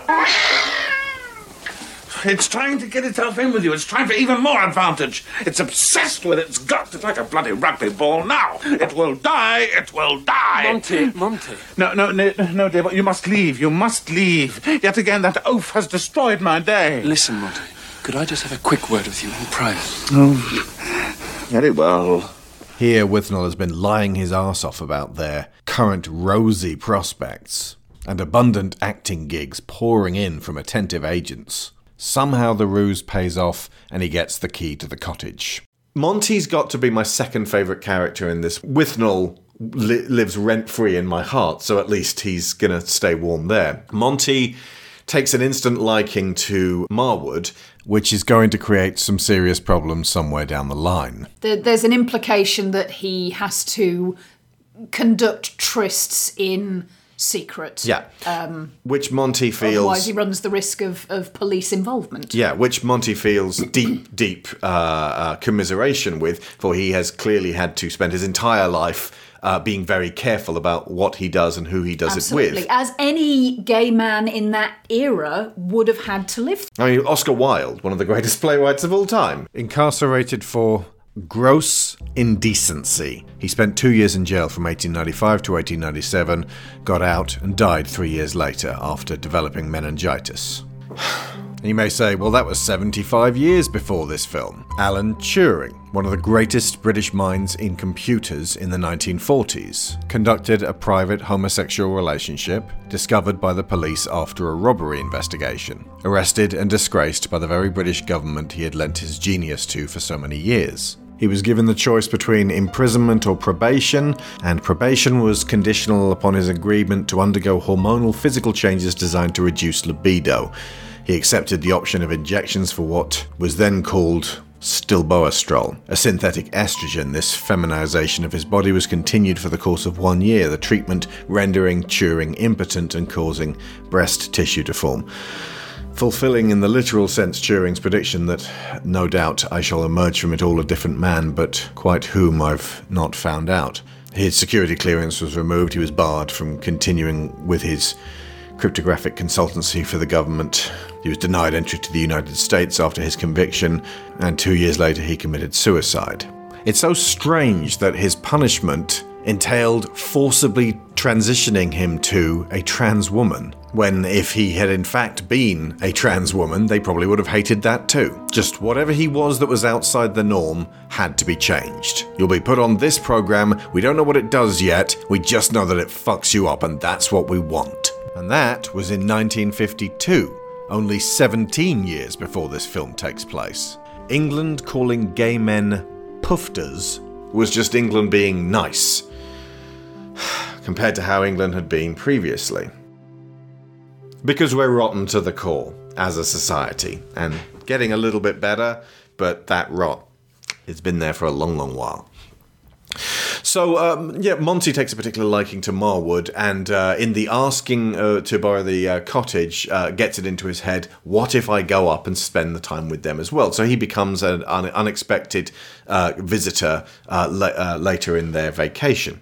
Now the problems begin when he starts to make his move on Marwood, and he is eccentric enough to see what he wants to see, hear what he wants to hear, put two and two together and make ten. And a lengthy, deliberately very uncomfortable sequence that's actually uncomfortable at several more levels uh, begins in the tail end of, uh, or the beginning at least of Act Three of the uh, um, film, when they're up in this uh, little uh, cottage, which does become quite cozy once they've actually managed to uh, somehow murder a chicken and, and sit it on a brick in the oven. Get some firewood, bring in warmth and light. When Monty's there, it becomes more of a home. His home, also, compared with their flat, is much more welcoming and alive. Absolutely. And you feel it's like at least in a similar way, Yeah. but it's not squalid. Yeah, you feel like you, there, there is a palpable loneliness to Monty, but you feel like he's at least going to survive, whereas they are on the raggedy edge. My hope for the uh, for what happens after this film, by the way, is that uh, Withnail runs away from the eviction and goes to live with Monty. I would love that. And I love that it's left ambiguous. Originally, Withnail was going to uh, punch his own ticket by pouring wine into a double barreled shotgun. They thought that that would be too dark. Yeah, it's too dark. It's also horrible and miserable, and it seals it off at the end. There is something to be said for all his lost endings. I've never been a massive fan of them myself. But that doesn't mean that there's no validity to an ending of despair. Because sometimes things are a cautionary tale. Bastards!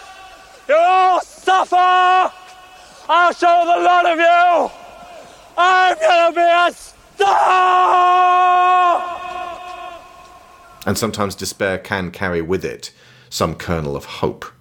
So, for example, the kernel of hope is that Withnail, when he finds out that Marwood has got the job, rather than predictably going off into a rage, just says, Congratulations, in this very sweet way, and maintains that. He actually supports Marwood every step of the way towards his leaving, towards his leaving Withnail behind. That's another reason why I like Withnail. Yeah. That when the chips were down, he stopped acting like a shit and actually acted on conscience. Yeah.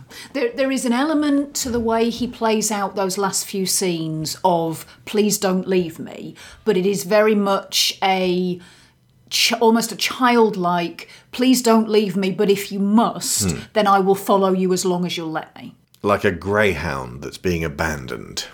Yeah. Monty is dead set on closing the gap between him and uh, Marwood, and uh, I'm going to play the uh, scenario here for you where it spills over from stop denying who you are into Being almost unforgivably forceful. Trigger warning for this scenario of assault. Jump forwards a few minutes if you want to skip it. Are you a sponge or a stone? What do you mean? You like to experience all facets of life, or do you shut yourself off from new experience? I voted Conservative. Are you faithful? Faithfulness isn't selective. No, I quite agree. It's more a question of selecting to whom one will be faithful. Have you selected? I'm terribly tired. I've been watching you all evening. You've been avoiding my eyes, haven't you? Your eyes?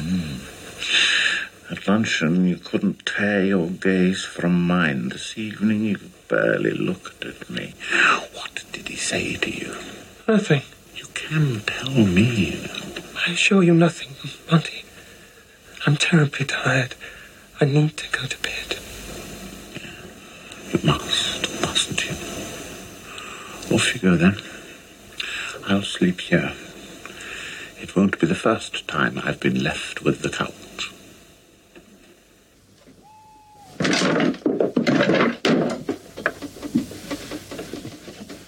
Boy. Boy. I know you're not asleep, boy. No, I'm not. What is it, Monty? What do you want? I had to come. I tried not to. Oh, how I tried not to. Listen, Monty, something I have to explain to you. You needn't explain. He's told me everything. He told me that first day you came to Chelsea. What, what's he told you? He told me about your arrest in the Tottenham Court Road. He told me about your problems. How you feel. Your desires. Problems? What problems? You are a toilet trader. He told you that? You mustn't blame him. You mustn't blame yourself. I know how you feel and how difficult it is. And that's why you mustn't hold back. Let it ruin your youth as I nearly did over Eric. It's like a tide. Give in to it, boy. Go with it. It's society's crime, not ours. I'm not homosexual, Monty. Yes, you are. Of course you are. You're simply blackmailing your emotions to avoid the realities of your relationship with him. What are you talking about? You love him. And it isn't his fault he cannot love you any more than it's mine that I adore you. Couldn't we allow ourselves just this one moment of indiscretion? No! He need never know. I don't care what he knows, Monty. You've got to go. You've got to leave. If you want to humiliate me, humiliate me. I adore you. Tell him if you must. I no longer care. I mean to have you, even if it must be burglary. It's not me, it's him. And at this stage, Marwood has to lie in order to let Monty down in a way that he can contextualize. He lied to you. We're an affair. We have been for years. But he doesn't want you to know. He doesn't want anybody to know. We're both in it. We're, we're obsessed with each other. But he's ashamed. He refuses to come out and accept what he is. That's why he's rejecting me while you're here. On my life, Monty, this is the first night we haven't slept together for six years. I can't cheat on him. It would kill him. But he told me you were in purgatory because he couldn't love you. He's lying. Lying. Oh, my dear boy. If I'd known that, I would never have attempted to come between you. I know that, Monty. I respect you for your sensitivity. I thank you for it. But you must leave. Yes. Like I said, that is very uncomfortable to listen to, and you could watch the film and think that that is playing into the bums against the wall lads any gay man will immediately try to rape you Mm. which was the uh, when i went to school homosexuality was twinned with obsession with male rape Yeah, that that there's there's that pair of scenes. You could, I I would hope you could remove it, and it would diminish that implication. But after that happens, and uh, Monty effectively assaults. Marwood by ripping off the, the blanket that he's got wrapped Yeah. around himself. he's got him in a corner protection. cowering and Yeah. Um, Marwood then goes and gets the shotgun and says to Withnail, if he comes back in my room, it's murder and you will be held responsible in law. And that element of gay panic, that's for me the bit that really tips over into you didn't need this. Yeah. This is this is not what you appeared to be trying to say about Monty. Why is this here? You could re-edit the film, removing Monty saying, uh, "I mean to have you, even if it must be burglary," and as, as like, just get to Marwood's explanation and lie much quicker. Mm. And you could have Marwood being angry at, uh, Withnail, but not threaten to kill Monty. Yeah. It would be less dramatic. And ultimately, this is irresponsible filmmaking. This is uh, uh, it. It's commendable that uh, the writers went out of their way to make Richard Griffiths' characterization sympathetic, and they make Monty tragicomic rather than just a ghoulish predator. The way that um, trans killers hiding in toilets, ready you know, ready to kill women, are depicted just as, as not being sympathetic at all, just being monsters. Monty is not depicted as a monster; he is depicted as sad. Very sad, lonely old man. Yeah.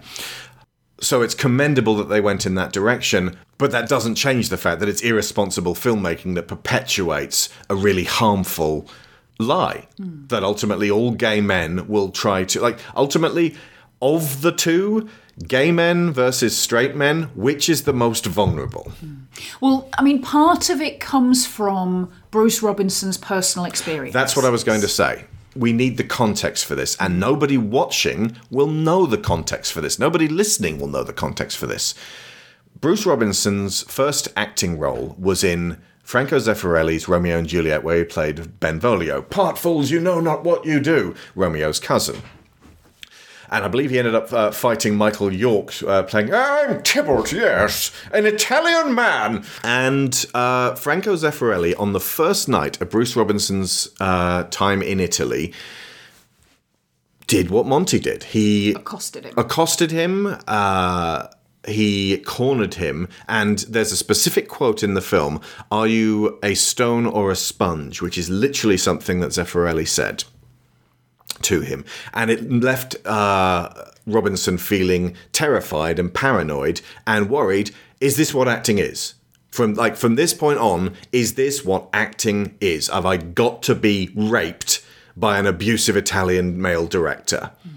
and part of his his reasons for wanting to work this through and he it's, he's very insightful about himself and the fact that he is continually writing these victim characters because he's trying to work this through his own system His father was a fascist from the sounds of it, and it Mm. took him a long time to separate himself in multiple ways from the man who was around. Yeah, but what I what I got overwhelmingly from the way he talked about this in the in the behind the scenes interviews was that the feeling he went away from that circumstance was, and, and layered on top of that, the fact that he saw this happening to other people, not from Zeffirelli specifically, but that this was rife in in uh, filmmaking, in theatre, that there were predatory directors and producers and men in positions Abusing of their power, power. who abused people who were new to the industry, who didn't know what their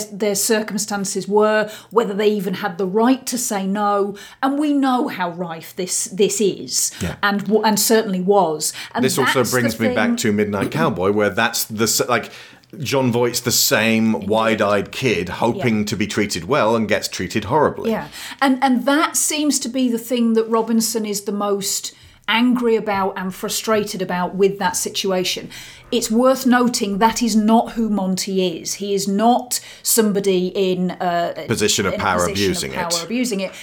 Except in the fact that it is his house, Hmm. but that's not how he's portrayed. He is pitiful. And in that context, the way Monty is positioned is commendable considering what the man who wrote it went through. That doesn't make it okay. No, no, no, it just makes it more understandable as to what he was trying to get across it like he was like let's give this guy the biggest benefit of the doubt you could possibly give a man hmm. But the, what I mean is there is a there is a discrepancy between his source and the point he seems to be trying to make. yeah ultimately uh, it would have been more sensible to do a one-to-one scenario where you have an actor I mean, you got two actors right there it's it's like okay you want this part well what do you think you have to do Marwood turns a job down because that happens to him. But anyway, I mean that's or maybe Withnail does. I mean, ultimately, that could be why Withnail decides. Like, he could reflect on it, Mm. and he, you could realize that's why he always wants to be treated with what appears to be a disproportionate amount of respect. Mm. That he was abused, and he's afraid. yeah, yeah. But I mean, either way, Robinson, by his own admission, doesn't go that deep. So Exactly.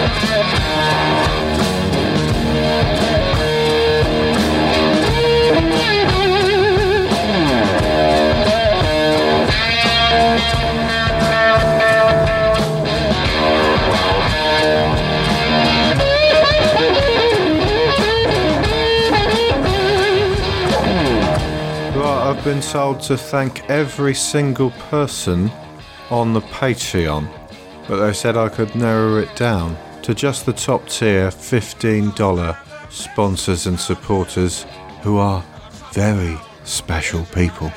These include Aaron Lecluse, Abel Savard, Angus Lee, Anthony Flores, Benjamin Hoffer, Brian Novak, Cassandra Newman, Chris Finnick, Christopher Wolfe, Kieran Dashler, Connor Kennedy, Dan Mayer, Daniel Salgueiro, Dan Hepner, Dave Hickman, David Shealy, Duran Barnett, Finbar Nicole, Frankie Punzi, Greg Downing, Jameis Enright, Jesse Ferguson, Joe Crow, Joel Robinson, Johan Clayson, Joe G, Josh Waster, Kat Eastman, Kevin Vahey,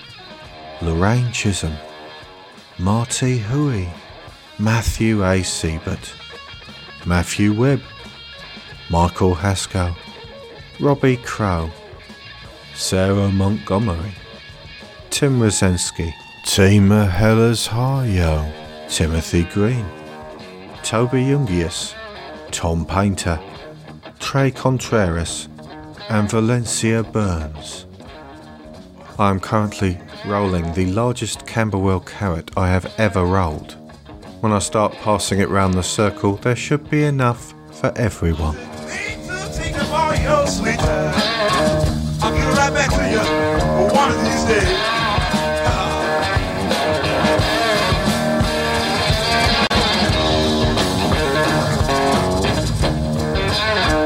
I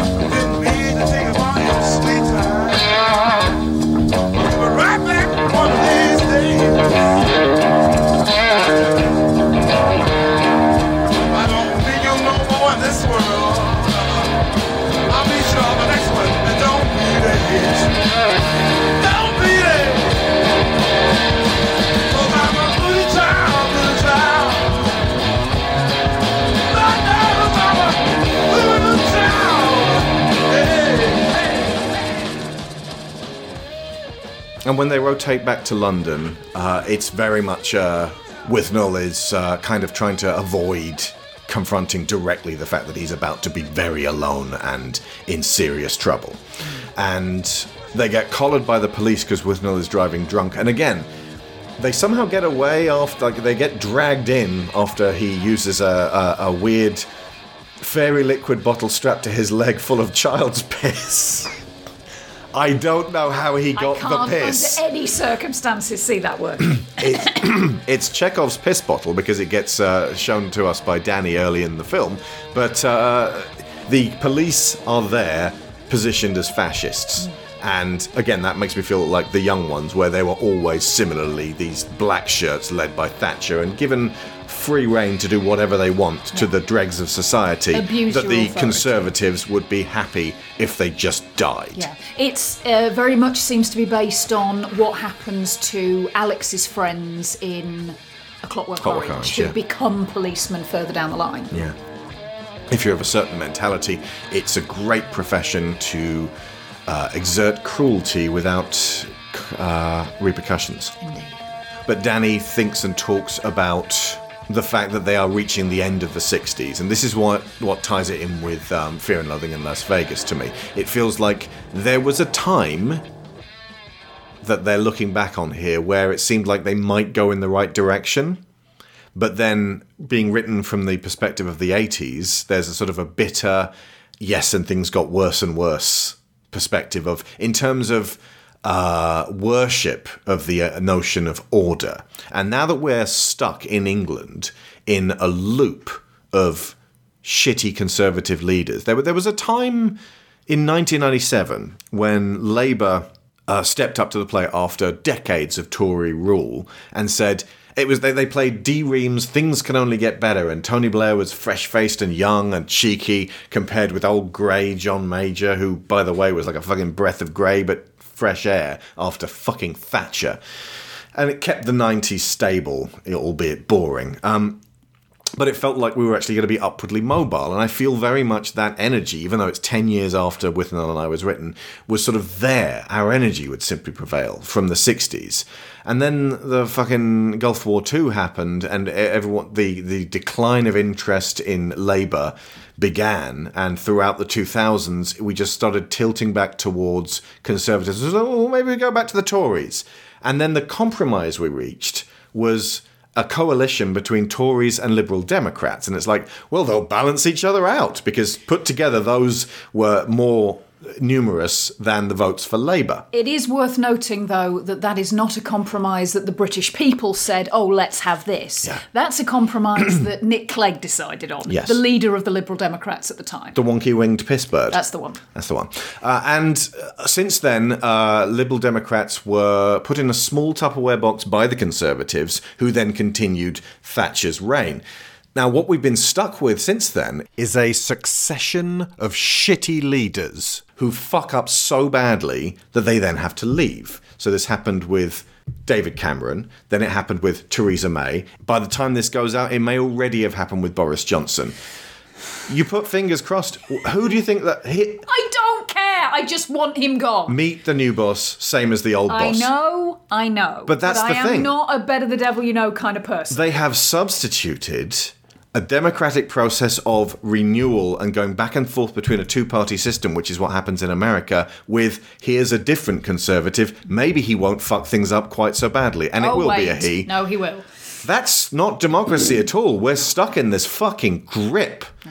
And as such, watching Withnail and I and feeling this ghost of Thatcher to come, I feel this film. I feel the trapped sense of there's no place for you. There's no place for someone in England who doesn't want the Conservatives in power. You get the part, man. I got a different one. They want me to play the lead. Congratulations. Where exactly have you two been? Holiday in the countryside. That's a very good idea. London is a country coming down from its trip. We are 91 days from the end of this decade, and there's going to be a lot of refugees. There was a geezer around here the other day looking for you. What geezer? Some bald geezer.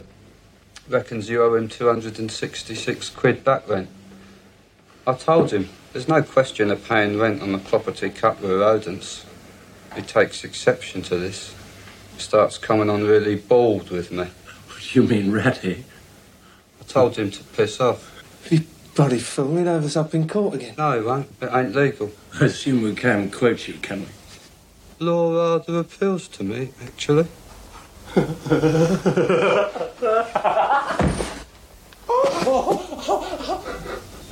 Just tie.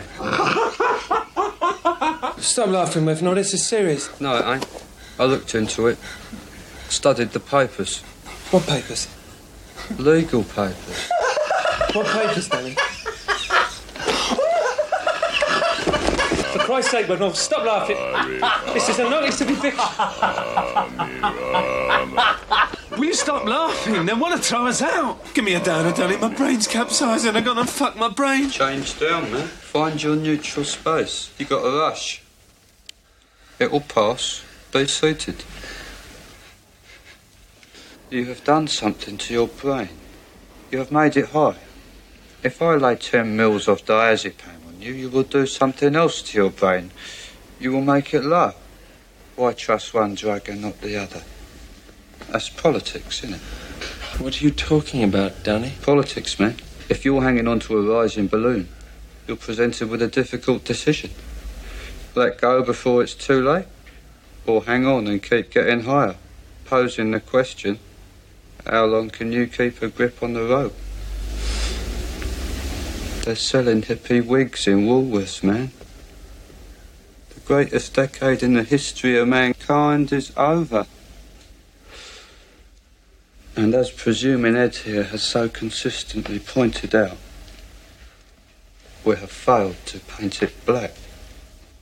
The casual homophobia that Marwood tends to fall back onto appears to come from a place of being repeatedly misidentified as gay himself, and that usually being followed up with some kind of threat or violence. And Willow picked up on the fact that that repeated pattern is going to put him in a mindset where he's got this trauma response whenever it's suggested or hinted that someone might think he's gay. He assumes that pain and, and violence are going to follow, and so he becomes very defensive. Hmm. I thought that was really um, cool that Willow came up with that because the scene would be very easy for them to reject and go right. No, I don't want any of this because it's it's uh, unsympathetic and it's demonizing gay people. But they saw through. I think the fact that there isn't any actual violence Mm. was was helpful in that sense. And now, I suppose, for something a little more fun for us to end on, Withnail himself and Richard E. Grant's magnificent performance informed in no small part upon one of my favourite characters that I've written. The Nag is a mysterious winged unicorn masquerading as a disgusting flea bitten old talking horse.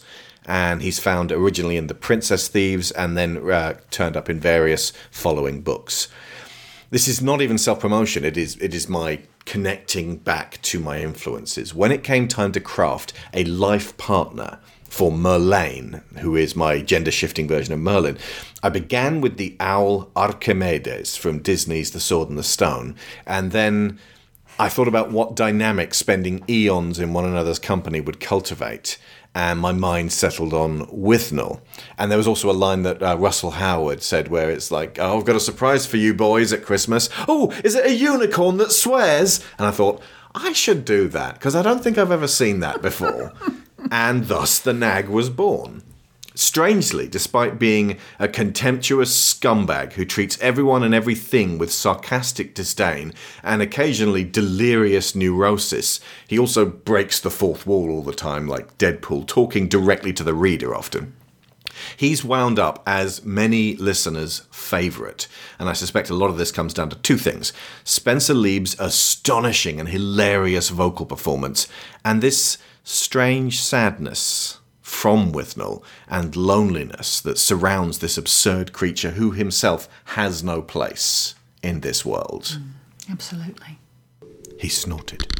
Then, in an intricate movement, he uncorked a bottle from a nearby shelf with his tongue, gripped the neck between his teeth, and tilted it upwards, letting the fiery liquor pour down his throat. My real name Said the nag, setting aside the bottle for a moment. It's so long and complicated you'd forget the end by the time you got to the middle. Really? No. Okay. James and I were mostly lost and kind of starving, and you saved our asses. So, whatever, you know, manipulation of our minds and our journey is going on here, I just want to say thank you now. I'm very excited to be puppeteered across to the next step. Well, that's nice to know. Said Merlane, sharpening up a large serving knife as she moved in on the steak and kidney pie. What's that? Oh, it's heavenly. The nag snorted as the pie was laid down. Only the British could conceive of combining decent cuts of meat with the offal that nobody else would want. Rather like you and I. Are you calling me a kidney? Because one cannot function without kidneys. You keep on quaffing that bourbon, and we'll see if that's true. My dear old fish, must we all be reminded that we're on bloody holiday? And yet here I am, doing all the cooking, as per usual, while you laze about like a dying swan. Right, you fucker. I'm going to do the washing up. Splendid. I didn't like those plates anyway. Should we leave you two alone? Would you take him with you when you go? Merlane's tone softened as she doled out helpings of meat, gravy, and flaky pastry. Long way to the door, and a horse to ride you there would get it done a lot quicker. Not to mention safer. You want to get rid of me? The nag sounded hurt. I think a little stretch of your legs and doing something for someone else would do you good. She replied, and placed the remaining half pie, still in its dish, upon the little pink wicker table beside the couch, close to his head. He eyed her reproachfully, set down the bottle upon the table, then turned and slumped away from her. He's sulking. Let him be. said Merlane. Abigail and I fell upon our suppers like gannets.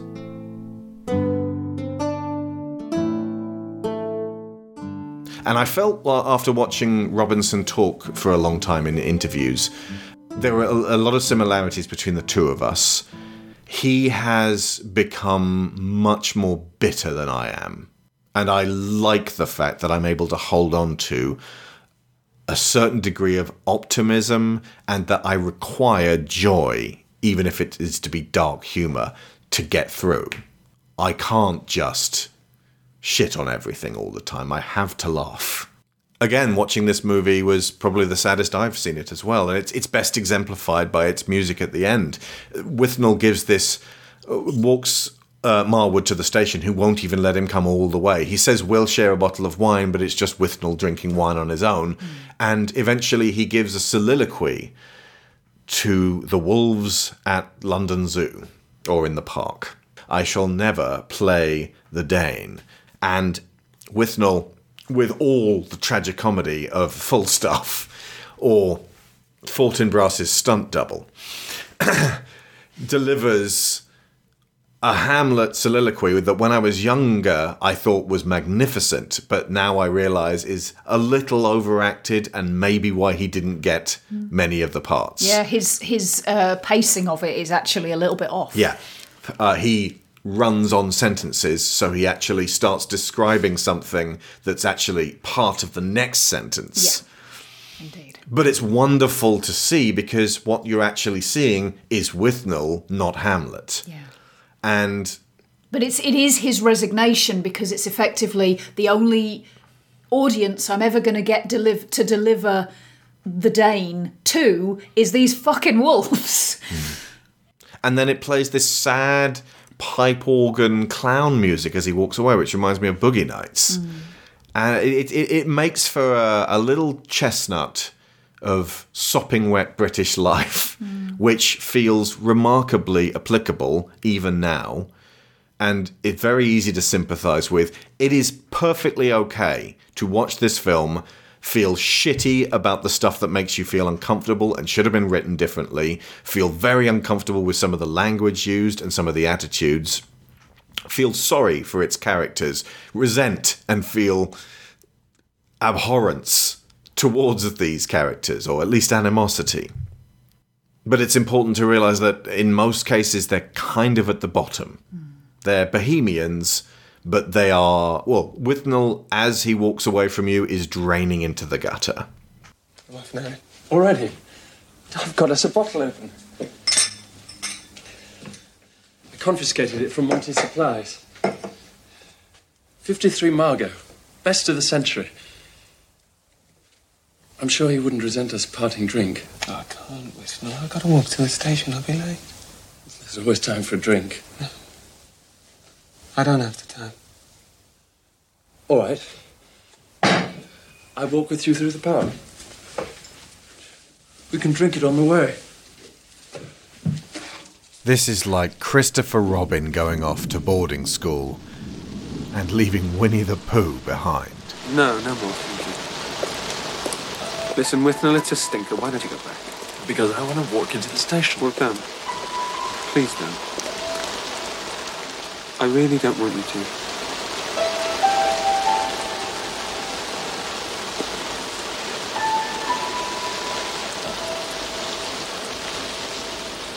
I shall miss you, Withnail. I shall miss you too. Chin chin.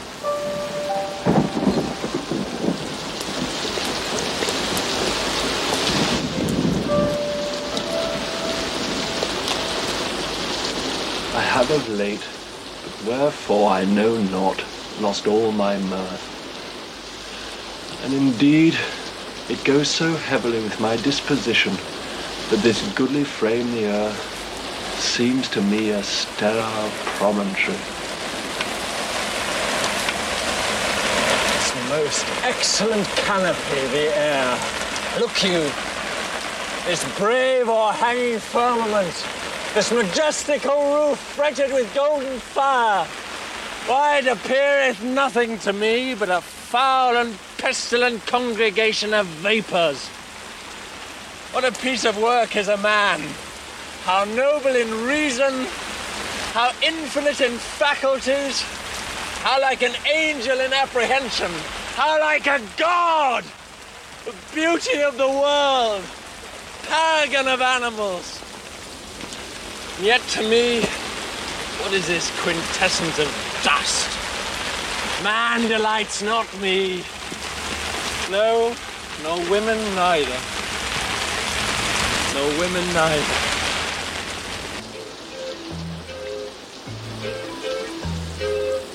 Where's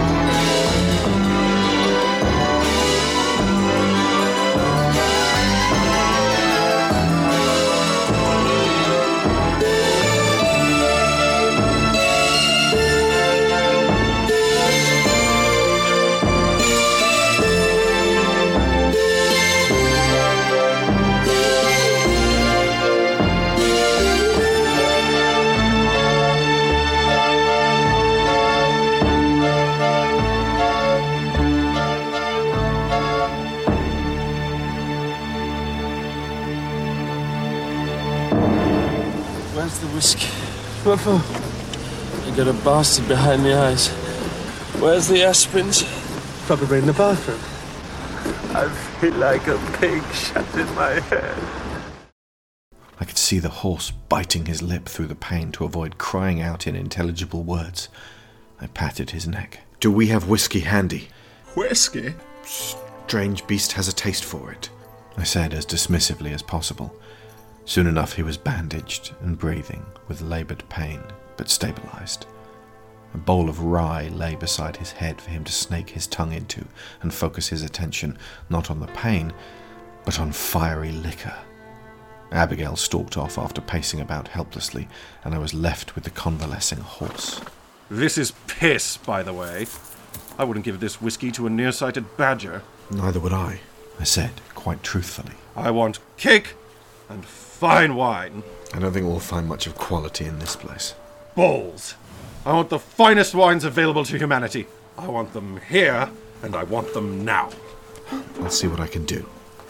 You never told us you could be hurt. You believed me invincible because I am an exceptionally rare creature. He exclaimed deliriously. What? Am I to declare to everyone I meet, be on your guard? If you're a prick, I might well bleed. Don't worry. I've been learning the comings and goings of this town, and I have an idea.